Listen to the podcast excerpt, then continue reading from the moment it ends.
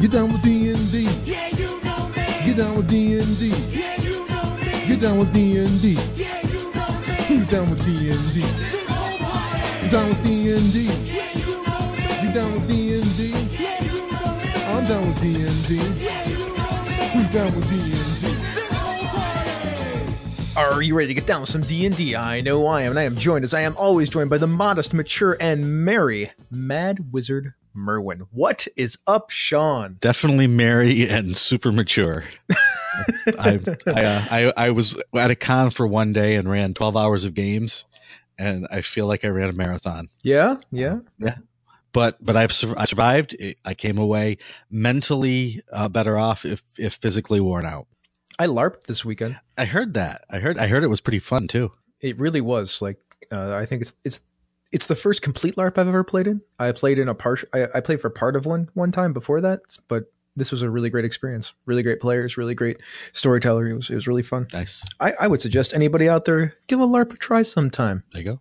Anyways, we should probably get into this because we're going to talk about a lot of news today. Tons and tons of news. In fact, this whole show is kind of news, except for the last thing, which is still news, right, Sean? It's it's news, but we're just going to discuss it more in detail and, and take a, a deeper dive into it. Okay, so first thing is uh, on EN World, there's an article: "Is D and D too focused on combat?"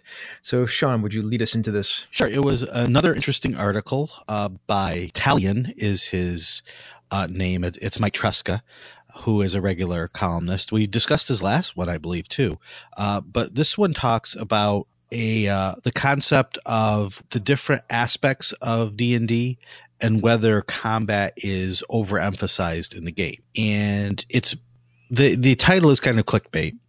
Uh, but the article itself was pretty interesting. It talked about Jon Peterson's book called Playing at the World, where he talked about gaming and three modes of play combat, exploration, and logistics, which sounds a little bit like the three pillars that they talked about for fifth edition, but you take out logistics and put in interaction and and you've got something similar. So a couple quotes i'm going to pull from the article that i thought were interesting and and that we should discuss. Basically the article talks about the, the three these three uh, modes of play combat exploration logistics. And the comment is made that the flaw in later d&d was that it was a game that was good at modeling killing i.e combat and then spent a decade trying to be anything other than a game about killing. And i don't agree with this whole uh thing but i will admit that d&d has always been a game that is better at modeling combat than at doing other parts. So at you know, in some editions there may be strengths with uh different you know, interaction or exploration, but for the most part, D and D has been a game that has um, brought brought to it an audience mostly focused on combat. Um, if the other aspects of the game had been better modeled through rules, then you would have been bringing other people to the game interested more interested in in th- those models. Um, so that was the first point i wanted to bring up. Uh, anything to add on that? Go, go for it. Mm-hmm. let's do it. Yeah, I got tons of things to say about this topic. Like we could have spent a whole article in talking about a whole episode talking about this. Yeah. So in general, I think that that statement is about 100% accurate. I think D&D has always modeled the fight better than most other things because it hasn't done a very good job of explaining how to do a lot of those other things. And later D&D in particular, um third edition wasn't third edition had a bunch of engine type stuff built into it that was trying to model um some Mhm. sort of video game style physics. Feel free to argue with me, po- folks, if you want to on that. But if you played that game as the book had prescribed to play like there was a lot of roll a die, get a certain DC, and a thing happens. It was basically, you know, push your action button, see if you get the number, and then you can do the thing. Now that left a lot of left a lot of uh didn't leave a lot of leeway for game masters to make dungeon masters to make rulings, right? So fourth edition even went harder than that, but they tried to do this indie game thing with the skill Mhm. challenges and the whatnot, but they failed miserably at writing that. And um, I think even like so fifth edition, because we're we're talking about later D and D here.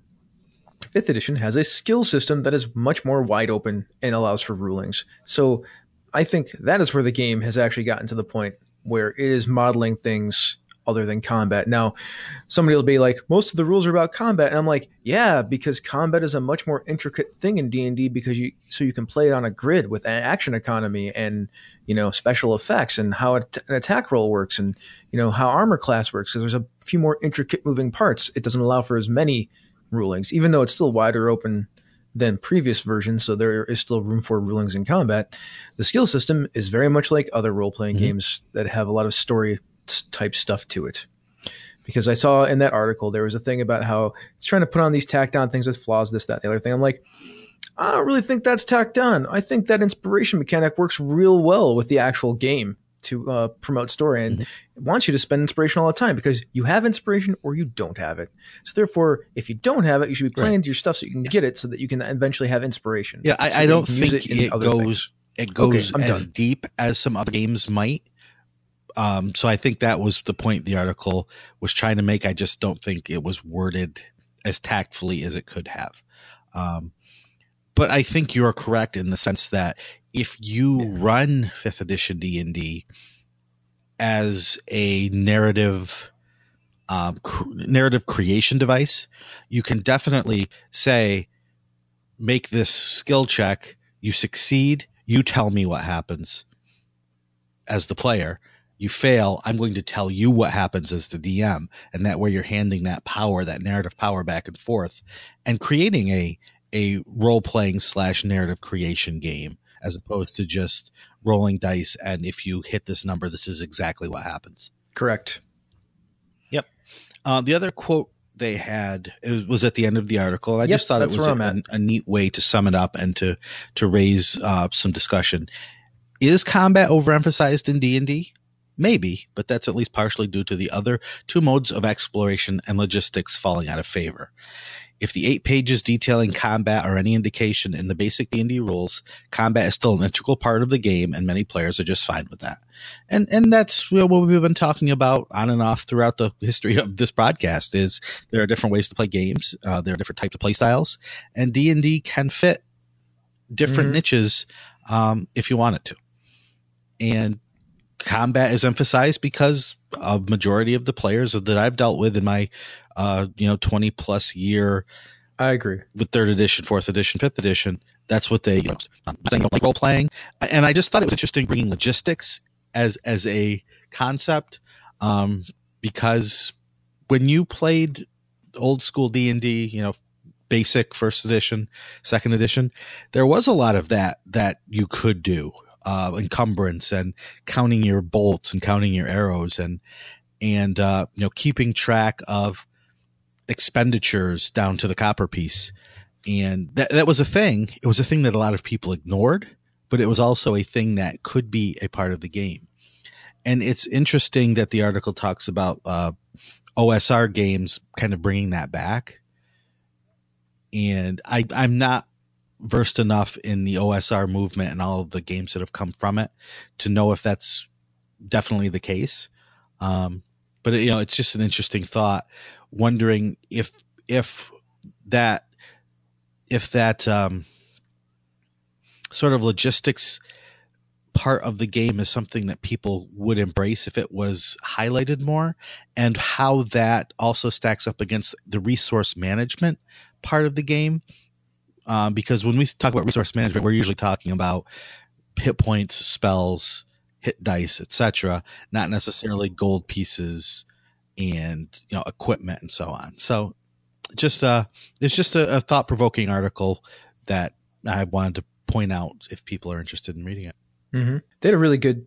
Th- th- there's a really good section in that article about uh, encumbrance and why it was important before. And I mean, we uh, talk about people are like like encumbrance. I'm like, yeah, it's a thing. Like you should go see how it works in your games. It matters, Yeah, it does. especially for games where it's about going into dungeons and grabbing stuff and bringing it out. Right, because you can only carry so much, man.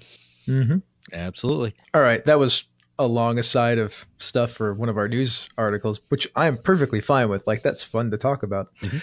Oh, the second one, good time was had at Running Gag 2018. We mentioned this a little bit already. So, uh, Sean, tell me about your Running Gag experience. Well, I've been going to Running Gag for probably about 20 years now. Um, back in the heyday of Living Greyhawk, we were running 20, 30, 40 tables at a time uh, at Running Gag. So it was it was a really great convention then, and it still is a really great convention for being a smaller kind of college club convention.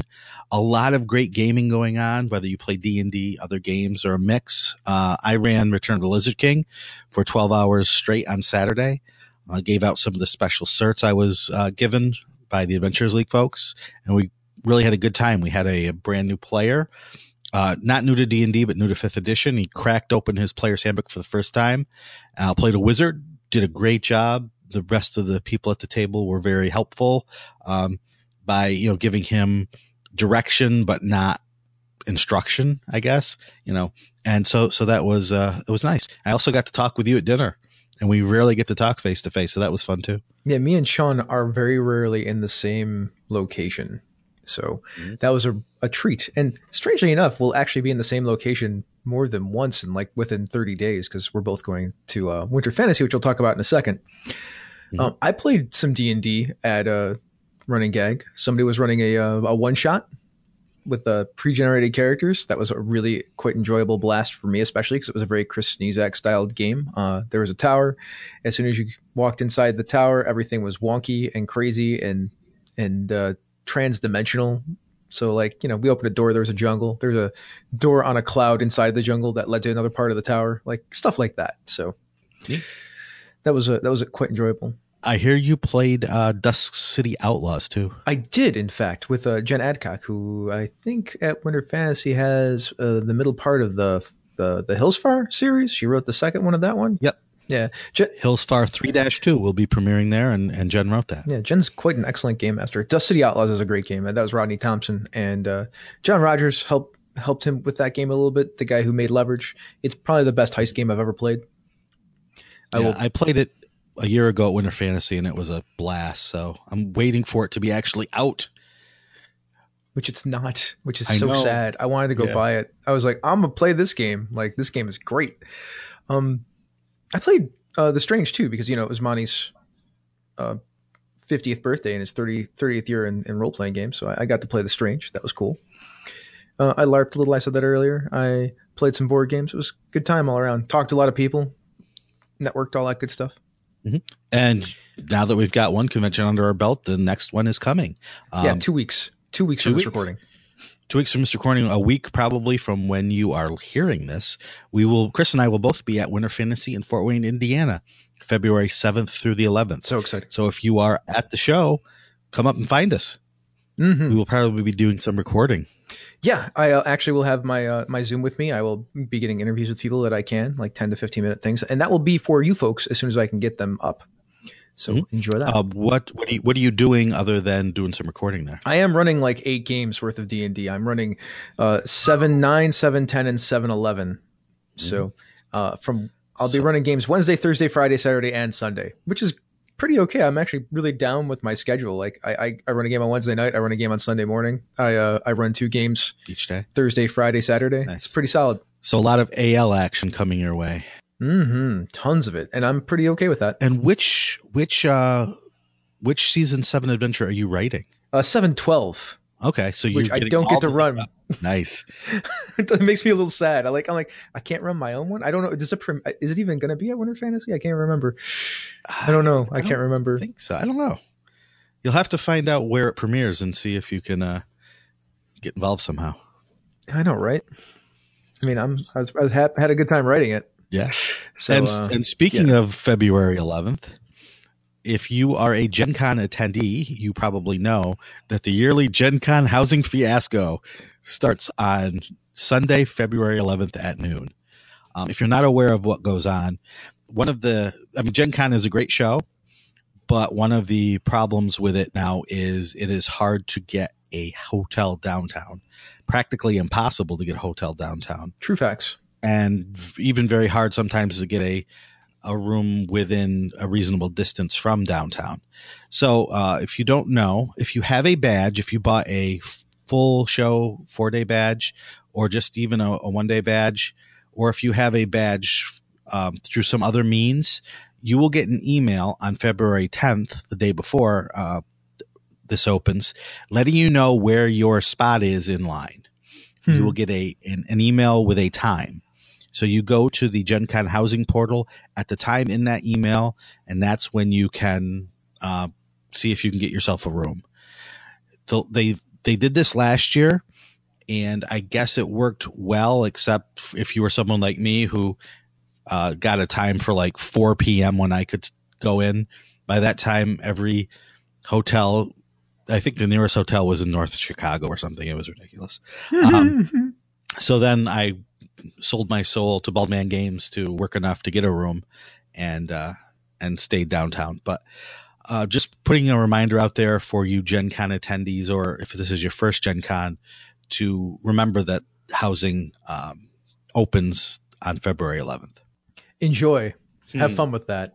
Wee. If I wanted to go, I could have stayed in a hotel with a bunch of other podcasters. I just don't think I'm going to Gen Con this year. So, Yep. because we're all going to Origins. That's that's the thing. That's right. That's right. Let's talk about the Hidden Halls of Hazakor. So that's uh, Scott Fitzgerald Gray's Kickstarter.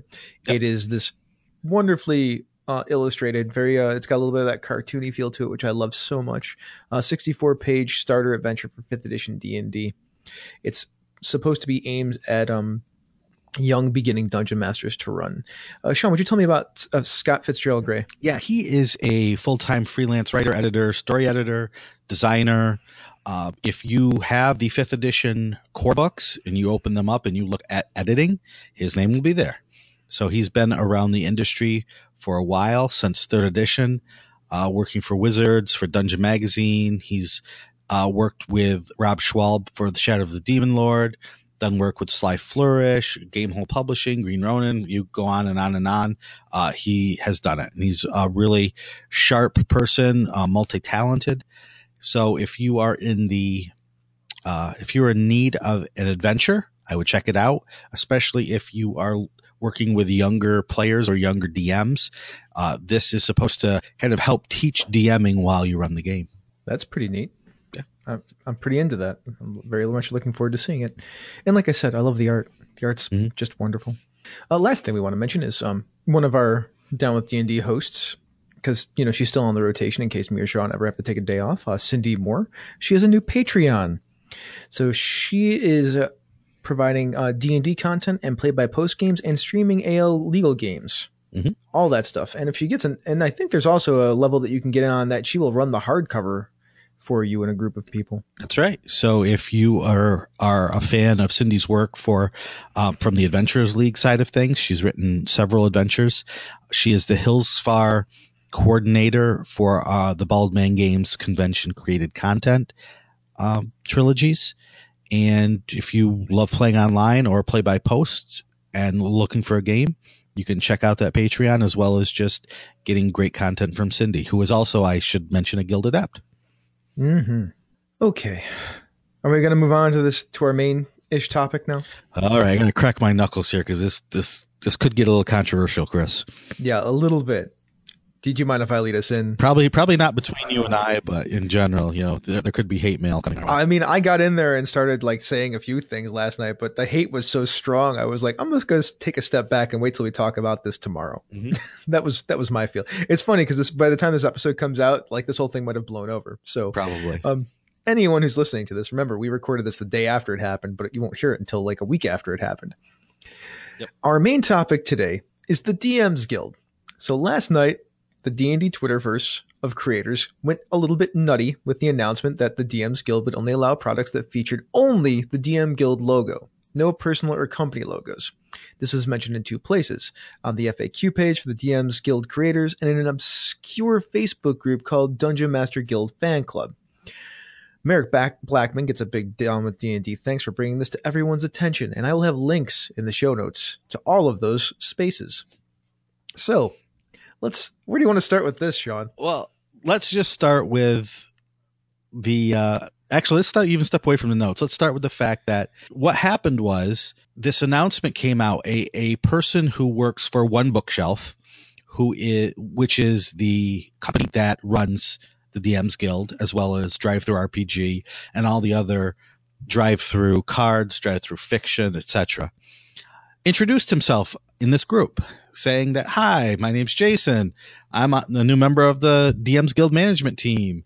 I'm gonna, you know, I'll be here to answer questions." Da da da. Oh, and by the way, if you do put stuff on the DMs Guild, you can only use that logo. So have a good day. And first of all, you you know how with social media these days, everything kind of gets blown out of proportion pretty quickly. Um, but it's also a great way to uh, interact with your fans, with your audience, with uh, people of the same interest as you. And it's also a terrible way to interact if you do it incorrectly. And I think this is safely in that realm of a bad way to do it. I would agree with that. I think this might have been a misstep and maybe should have been put out in a press release from one bookshelf officially. hmm So, so there's that. But let's take a step back. Um, you know, we talked about the DMs Guild last week, just that it has been around for two years, give or take, Uh-huh. and that it's, it's really a cool thing. Yeah, yeah. So let's, for people who may not under know what the DMs Guild is, let's take a step back. Um, the DMs Guild was created by One Bookshelf in cooperation with Wizards of the Coast as a place to do a couple of things. First, a place to put older D&D content from previous editions up in digital format to give people the chance to buy it. And this is something that fans have been clamoring for for years and years and years. So yay, good stuff. The second thing I think is even cooler. The DMs Guild is a place that gives new creators a place to sell their stuff. Now, in fourth edition, there was a very, very restrictive license where you could make fourth edition content that hardly anyone used. because it was expensive to use it. Holy lord. Yep.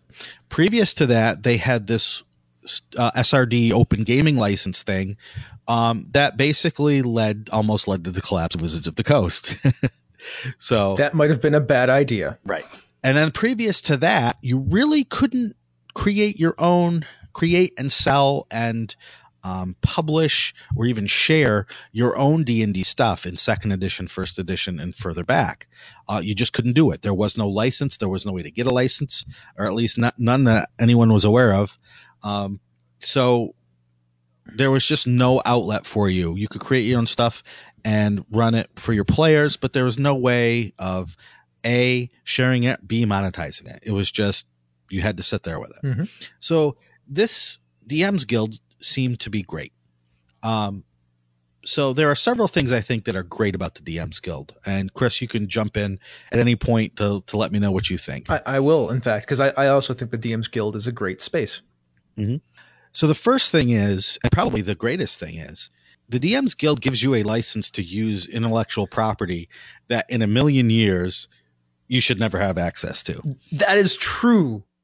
i.e., the Forgotten Realms Uh huh. and Uh-huh. Ravenloft. Yes. Yeah. So you can you can use this intellectual property that spawned hundreds, if not thousands, of books and comics and video games. That IP you can use. Th- that's that's insane. is- it's insane. is, it is. It is insane. And if you don't, if you're not going like us, that is insane. Then you don't understand the publishing world. That is insane. Uh huh. Um, And, we're not trying to we're not trying to, to dismiss you or Right. anything like that. But you should go look. It's it's like if you wanted to put Mickey Mouse on Yeah. something for role Exactly. games. Yeah. Like that's what we're talking right. about here. You think about That's the best thing I think about how a franchise like Harry Potter, how just what a death stranglehold that they keep on that intellectual property. Um, something like this is just c- totally the opposite of that. Um, that's the that's the best thing to me. But there are other great things. You have access to a Mhm. motivated and interested audience who are specifically coming there to see D and D products. Um, you you can get reviews, you can get ratings from people that buy your stuff. That's right. Um, and with the slower release cycle that fifth edition has taken, it gives consumers a place uh, where they can go if they are in need of something, whether it's adventures, monsters, new races, classes, feats, maps, new rules, guides to books. You know, everything that you see up there um, is filling a need that your super motivated people, consumers want. So, in all, the DMs Guild is is awesome. So, with the, the announcement last night, people who I consider very close friends were were freaking out.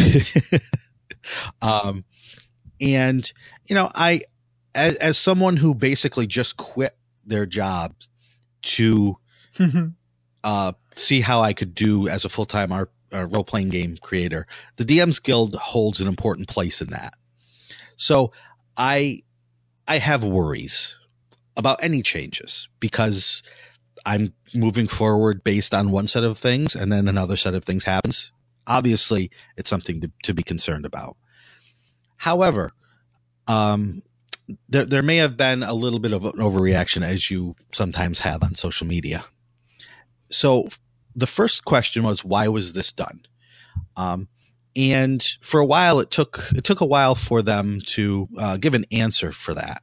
Them by them I mean one bookshelf on this Facebook group with answering questions based on that announcement. Again, a terrible way uh, to to announce something. This should have been all thought about months ahead of time. They should have been talking with, you know, contributors uh, to the DMs Guild to get their feedback. Um, you know, done a done some sort of research, figured out the best way to announce this. Uh, so all this stuff came out in drabs, and sometimes it was actually contradicting what what has been already said, and the FAQ on the site was was different from what was. So all that is actually still being sorted out. But what they said was this policy was changing because a it really isn't changing. Um, people shouldn't have been putting logos on the product, but they were anyway, and they just weren't enforcing it. So they had to reestablish that.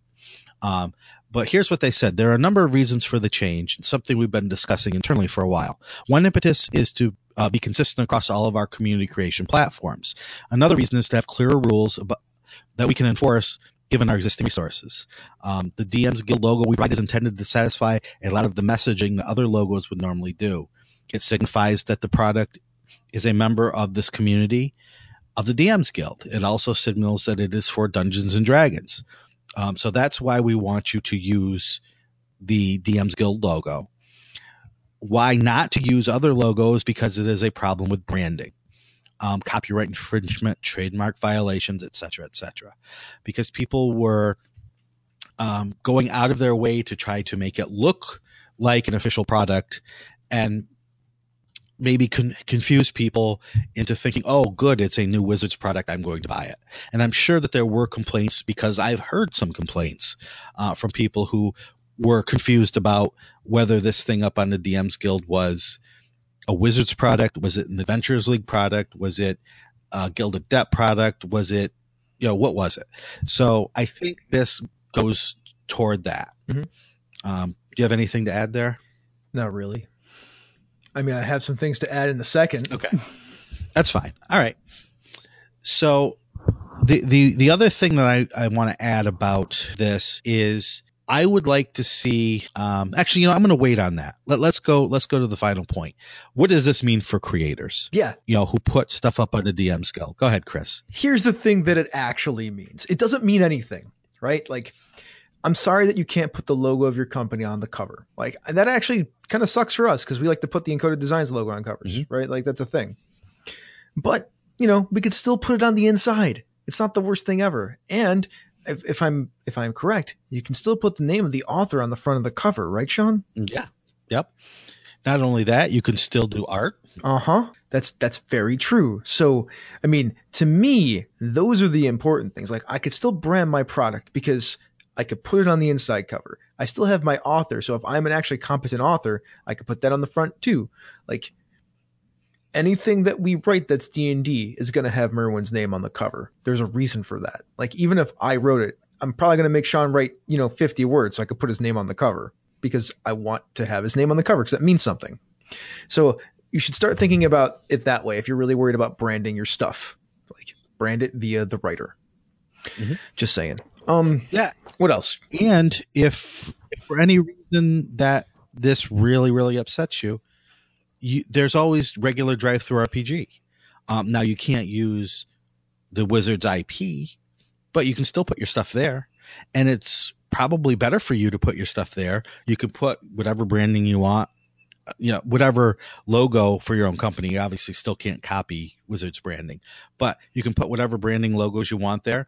And um, you only have to pay the uh, 30% rather than the 50% if you go through DriveThruRPG rather than the DMs Guild. I'm pretty sure it's 35, but I get your point. Okay. Well, yeah, you know, whatever, whatever the number is.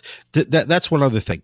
People were saying, you know, Wizards takes fifty percent of all the sales from the the DMs Guild. No, they don't. They take 15. Um, but but between Wizards and DriveThru, fifty percent is taken. That is correct. but more more money goes to DriveThruRPG or Open uh, or One Bookshelf than goes to Wizards on this.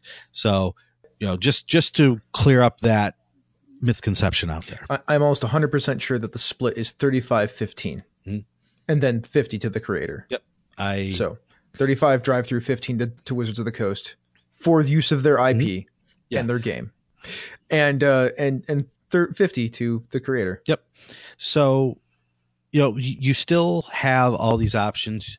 And what I was going to say, Chris, was, you know, I would love to see different categories in in the uh, in the DMs Guild, Oh. in the sense that I would love to see a section for, you know what, um, I, I'm not good at art, I'm not good at layout. I'm going to use their template, uh, and th- and that's it. Nothing else added. Boom. I am I agree with you. I would love to if we're going to talk about how to improve this stuff. That's what I would like. Like Mhm.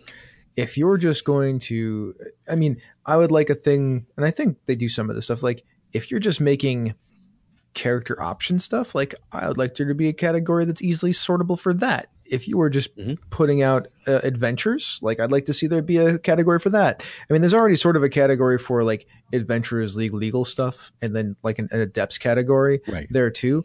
But they could they could make some more categories so that we could actually put these products in the proper places so that they're easier to find and such. Mhm. That would be that would be my preference. And I'm with you. Like if you can't meet a certain standard, then you should be in a certain category. But if you can actually come with some real legit layout, and that might that should probably put you in a different status. And, and I would love to see either Wizards or or DriveThru. Sorry, I keep saying DriveThru, but it's actually One Bookshelf.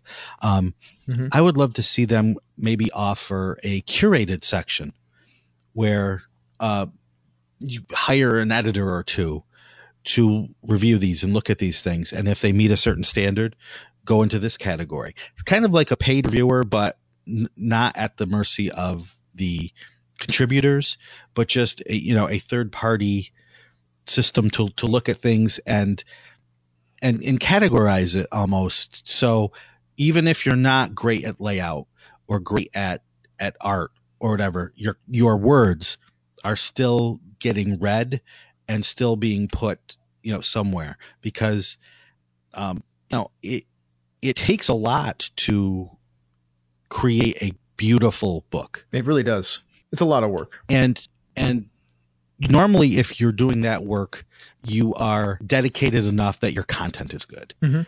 but there could be products out there with beautiful art that are absolutely horrendous True facts. in terms of the content so i would love to see some sort of system some sort of i don't know like i said curation your assessment is correct. I think it'd be nice if they had a curator, and, and that would be the Mhm. perfect perfect name for that position. A curator that their job is to go through and look at stuff and categorize it and be like, this is pretty good. This is you know, and and I don't even know like some of the content stuff. Like, I mean, that can get pretty subjective, right? But like, Right. like this this reads well. This is decently put together, even word, even just basic word wise, right? Like Mhm. this this is a solid adventure. Like it's not hard to parse. Like I don't have to I don't have to deal with a billion spelling mistakes and whatnot. Like somebody took the time to edit it and get and get you know get it in some semblance of shape so it's actually fun to to take a look through. And while there's not the best maps or whatever, and they're like these maps are functional and this seems like a fun adventure that's usable, right? Mhm. Maybe not fun, but at least a usable adventure that wouldn't suck to prep. And based on what I've seen and the amount of content that's been purchased on this DMs Guild, one bookshelf is making a lot of money. A lot of money. Even Wizards is making a decent amount of money off off of these sales.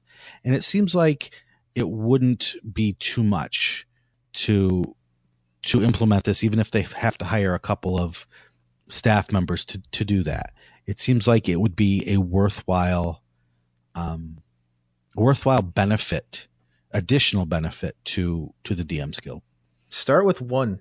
Mhm. Just start start with hiring one person that does this Yeah. for their job, forty hours a week or whatever.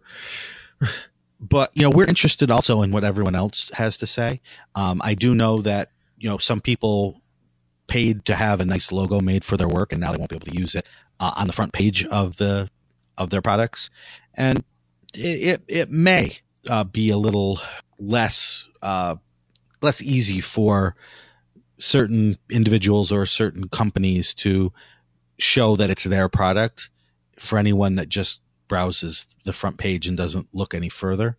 Um, so, you know, I, I get I get that frustration, um, but I think it, it's not something that cannot be overcome. But I'd love to hear what other people think. If you are a creator that puts stuff on the DMs Guild, or if you are a, a consumer who buys a lot of DMs Guild products, well, we'd love to hear what you think. Mm-hmm. I would. I would love to hear that. And I know I came off sounding pretty opinionated on this one, and I am pretty opinionated on it. I thought that there was a lot of overreaction. And I get some people are like, "How are we going to market our stuff now?" I'm like, I've been dealing with that problem for like four years, so I feel you. Right? It's effort and work, and you know, building up a Twitter community and going to Facebook and going to G Plus and being out there in front of people. So, I mean, the DM Guild shouldn't be the only place that you're marketing anyway. So, this would probably be good for some of you folks out there to start expanding how you market your stuff. Mhm. And I know it's not easy, but it, it, it, it it's worth it. Yeah, and one of the things I found amusing was I this morning went to the guild and was looking at the you know hottest DM guild products, and I went down the line, and not many of them had any sort of logo or really even any sort of special branding Mm-hmm. on them. So, uh, you know, seeing that, I I don't know how just not being able to put your own logo is detrimental if all of these hot products didn't have them. It's kind of funny, right? Like, I mean, Yeah. uh, I, I I feel weird having this conversation in some ways because I'm not trying to be dismissive of everybody's um, worries and whatnot. Like, it sucks a little, right? Like, I'm with you. Like, I can't put the encoded logo on the cover anymore. No. That that is not the greatest thing ever, but it can still go on the inside, so I'm not as upset. And I don't think it's. I'm with you, Shawn. I don't think it's that big of a deal because I was selling writers and Mhm. cool titles and Yeah. neat neat cover art anyway. Well, I'm done now. I'm I'm good. Are you good? Do you feel satisfied? I I feel like I need to do more writing. Mm. I will I will never be satisfied. That's your unexpected Hamilton for the day. Yes. With that, I will say thank you everyone so much for listening. A few Patreon shout outs before we get out of here. Eileen Barnes, Brian Kurtz, Andy Olson, Merric Blackman, who started a lot of this stuff today, which thank you, by the way, gave us a whole show, and Rob Abrazado. And speaking of patrons, if you'd like to be a patron of Down with D&D, you can click on the link to our Patreon page on the website, and for a paltry $2 a month, you can get yourself a shout out. Or for four fifty a month, you not only get a shout out, but you also get the pre production show notes, and we give patrons a little extra every now and then. Yes, yes, we do. If you can't help us monetarily, but you want to give us a boost, you can do so with an Apple Podcast review. even uh, those those Apple Podcast reviews help, even if you don't listen via Apple Podcast, because other podcatchers use that as the way to rate and rank shows and make us more visible. If you would go give us a nice review. hmm Shawn, where can we find you on the internet if people want to reach out and talk to you? Yes, as long as you're not yelling at me, you can reach me on Twitter at Shawn Merwin or on Facebook, or best of all, at the Down with D and D G Plus community. How about you, Chris? Well, at Down with D&D is one of the Twitter places you can catch me. At Misdirected Mark is another. At The Light 101 is a third. You can always just go to the website too, leave a comment. Uh, there's also the, I mean, you mentioned the G Plus community, so I'm usually lurking around there and chatting with people. The website, like I said, comments there, they really work. I tend to approve them and comment back on them if if that's a thing that you like to do. I know it's not like in the uh, in the zeitgeist of how we work with social media these days and the internet, but it's there. And if you happen to go there, there's another show that you can catch. Actually, there's a lot of other shows, but this one in particular. Advantage to Insight. One fan, one topic, and the best result. Advantage to Insight speaks to the fans of Dungeons and Dragons and what interests them for you. And I know upcoming is uh, Wayne's chat with Lysa Chen. So there you go. Wow, she's been everywhere. She was also for the third time on Dragon Talk uh, just recently. So there you go. Mm. Down with D and D is a misdirected mark production, the media arm of Encoded Designs. So, Shawn, whatever shall we do now? We're gonna go kill some logos. Get down with D&D. Yeah, you know me. Get down with D&D. Yeah, you know me. Get down with D&D. Yeah, you know me. Who's down with D&D? This whole party. Down with D&D. Yeah, you know me. You down with D&D? Yeah, you know me. I'm down with D&D. Yeah, you know me. Who's down with D&D?